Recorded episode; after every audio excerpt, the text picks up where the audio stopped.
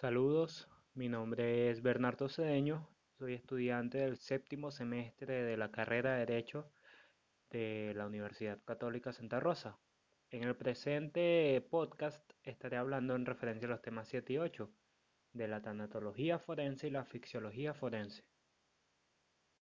Empecemos por la palabra tanatología, que está etimológicamente nace de Grecia, en Grecia, del nombre del dios griego Thanatos, y del griego logos, que tiene varios significados, palabras, estudio, tratado, discurso, entre otros.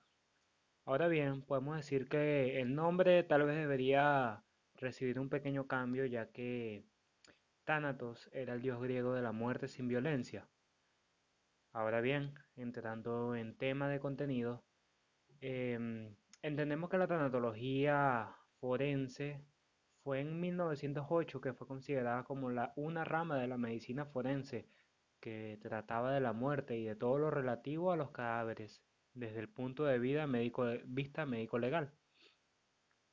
Esta ciencia tiene como objeto de estudio los cambios físicos, químicos y microbianos que se observan en el cadáver. Su propósito es establecer el cronotanatodiagnóstico, que son aquellos eh, fenómenos cadavéricos que se presentan en la muerte, el médico legista o forense puede eh, diagnosticar, el tiempo transcurrido de esta. Entonces entendemos que este es el proceso de determinación de la data del fallecimiento, la cual se da desde el momento en el que se produjo la muerte. En cuanto a los parámetros para determinar la muerte de una persona, encontramos la, lo que es la ausencia de reflejos, de reflejos pupilares, la pérdida de respiración, la pérdida de latidos cardíacos, la nula respuesta a los estímulos externos, entre otros. Encontramos que gracias a esta ciencia podemos clasificar la muerte y algunas de estas clasificaciones pueden ser la muerte aparente, que es la pérdida de conocimiento y todas las funciones disminuidas del cuerpo.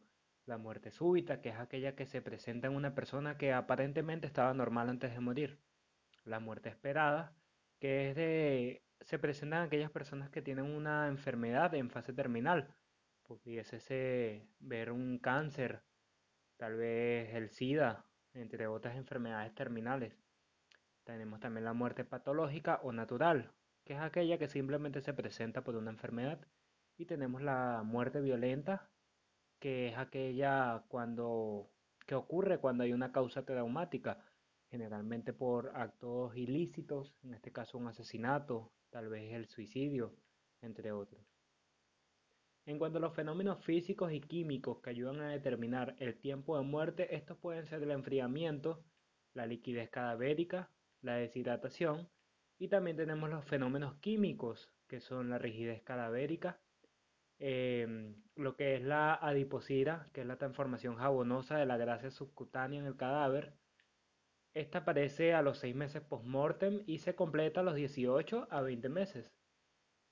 También podemos decir que la importancia que tiene el estudio de la muerte es para deslindar responsabilidades, saber con exactitud el, tiempo de muerte mediante el prenombrado diagnóstico. La posición que tenía el cadáver, todos estos procesos ayudan a evitar confusión y además de encontrar el lugar de hallazgo, encontrar el lugar de los hechos ocurridos. Por otro lado, también encontramos la asfixiología forense. Esta es una rama de la medicina legal que estudia específicamente las asfixias, entendiéndose como tal es el colapso general que se produce como consecuencia de la falta de oxígeno en los glóbulos rojos, producto de la supresión de la función ventilatoria.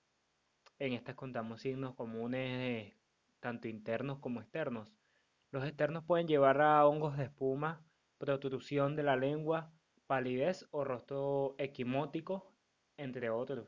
Y los signos internos nos llevan a las petequías, también conocidas como manchas de tardío, que son causadas por el aumento agudo de la presión venosa, que sobredistiende y rompe la delgada pared de las vénulas. También encontramos los cambios de coloración en la sangre y en la fluidez de la misma, así como el congestionamiento de las vísceras. Las asfixias también tienen clasificación, en este caso puede ser tanto clínicas, que son aquellas que tienen que ver con los estados patológicos o enfermedades cardíacas, respiratorias o hemáticas. Y también encontramos las asfixias mecánicas, que resulta de un impedimento mecánico a la penetración del aire en las vías respiratorias. Esto puede ser tanto homicida, suicida o accidental. Muchas gracias. Eh, este fue el podcast y está abierto a debate. Saludos.